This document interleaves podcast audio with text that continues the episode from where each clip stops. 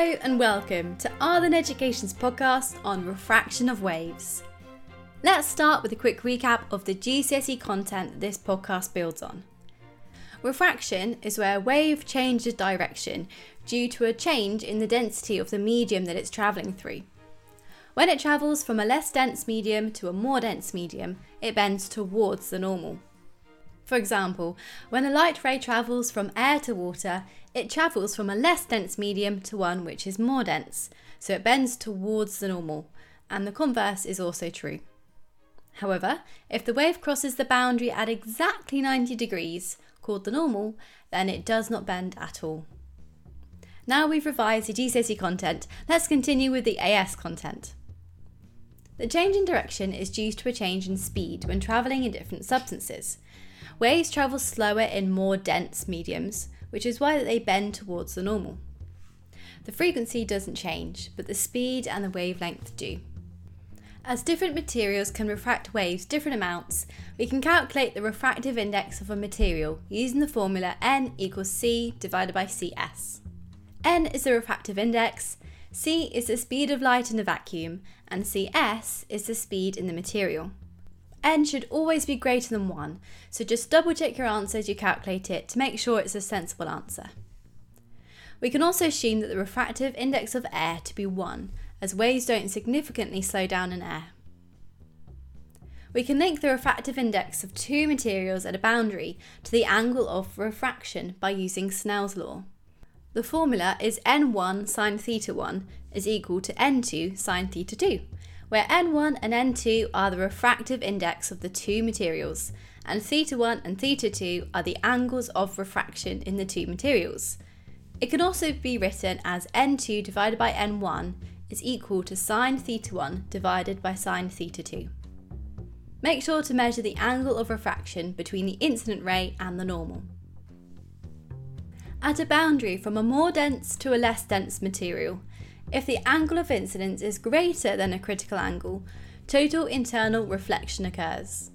This is where the wave is reflected back at the boundary and doesn't pass through it. For example, this happens in cut diamonds, where the light rays are internally reflected several times inside the diamond before leaving, which gives a beautiful sparkling effect. This only occurs when those two conditions are met. It must be travelling from a more dense to a less dense medium, and the angle of incidence must be greater than the critical angle. To find the critical angle, use the formula sine theta is equal to n2 divided by n1, where n is that refractive index of the two materials that we've spoken about before. This can also be found experimentally if you don't know the values already. A laser is shone into the material and the angle of incidence and the angle of reflection is recorded. The experiment is repeated and an average found. Use Snell's law to find the refractive index of the material from those angles. Total internal reflection is used in fibre optics, where a light ray is shone down a thin tube coated in cladding on the outside.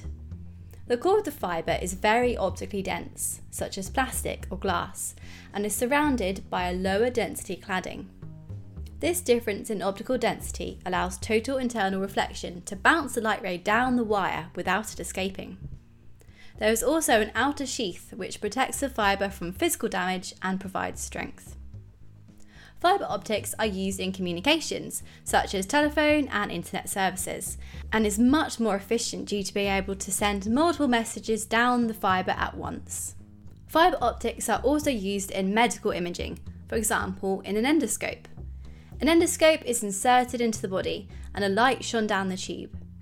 The tube is really flexible so it can get around corners. It's made of two optical fibres, one to carry the light down to the body, and the other one carries the light back up to the eyepiece, or a camera, to create a digital picture. The last section to look at of this topic is dispersion.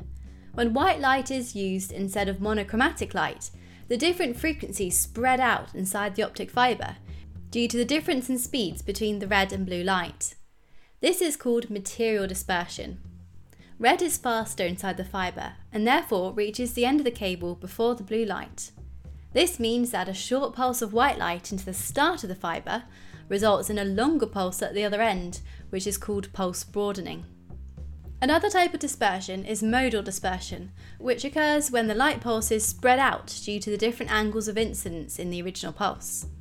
This effect increases as the core width increases, meaning that a narrow core tends to be used to reduce this. This also causes pulse broadening at the other end of the core. Over the time spent in the core, multiple pulses could emerge at the other end if the pulse is elongated too far and it distorts the final signal. As well as pulse broadening, over the length of the core, some of the energy is absorbed by the core, which reduces the amplitude of the signal, which can lead to loss of information if over a long distance. So, to summarise, to reduce pulse broadening, make the core as narrow as possible. Use monochromatic light, not white light. And use an optical fibre repeater to regenerate the pulse so that it doesn't have to travel over a long distance. To reduce absorption, use a core which is completely transparent. If you've enjoyed this podcast, don't forget to follow Arlen Education or like us on Facebook for updates, free guides, and information for our online group tuition classes and private tutors.